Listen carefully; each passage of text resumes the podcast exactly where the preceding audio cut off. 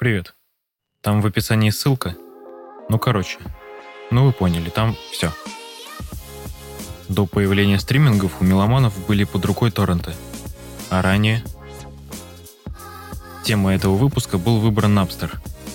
Этот музыкальный сервис был рожден летом 99 года плодами трудов Шона Паркера и Шона Фаннинга.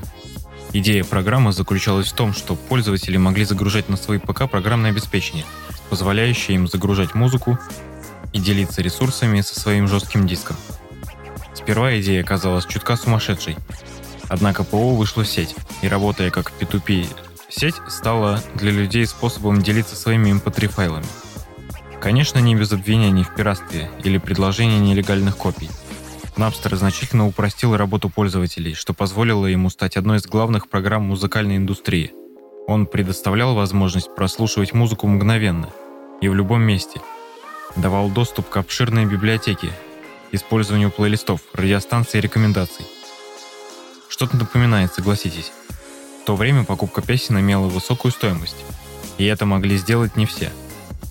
Пользователи программы могли скачивать эти мелодии совершенно бесплатно. Таким образом, Napster удалось привлечь внимание миллионов пользователей, которые быстро начали его использовать. Благодаря этому он стал успешным.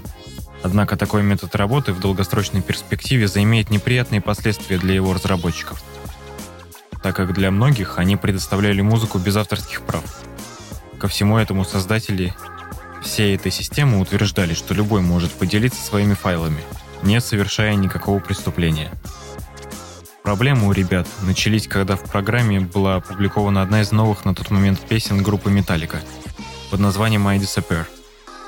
В тот момент она не была официально выпущена группой. Трек зазвучал на радио без участия самой Металлики. Барабанщик группы Ларс Уллерих обвиняет разработчиков в нарушении авторских прав – суде Северного округа Калифорнии в июне 2000 года. И это был не единственный случай из-за всех подобных проблем. Сайт утверждал, что их система фильтров не срабатывает должным образом. И его придется закрыть. Получив миллионный штраф, разработчики приняли решение продать его другой компании. Именно так Napster по-прежнему доступен в сети, где он является отныне службой платной трансляции с припиской 2.0 к своему названию.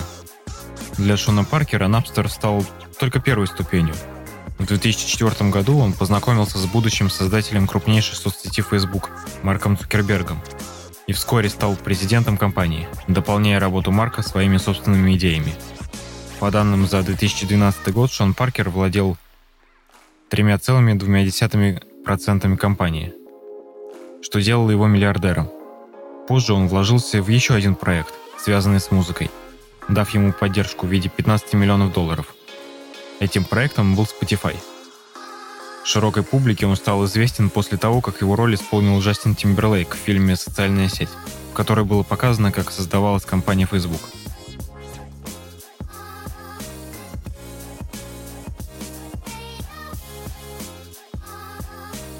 Вскоре после того, как Napster был вынужден ликвидировать свои оставшиеся активы Roxio, компания, занимающаяся цифровыми медиа, сделала ставку стоимостью 5,3 миллиона долларов на покупку прав на технологический портфель.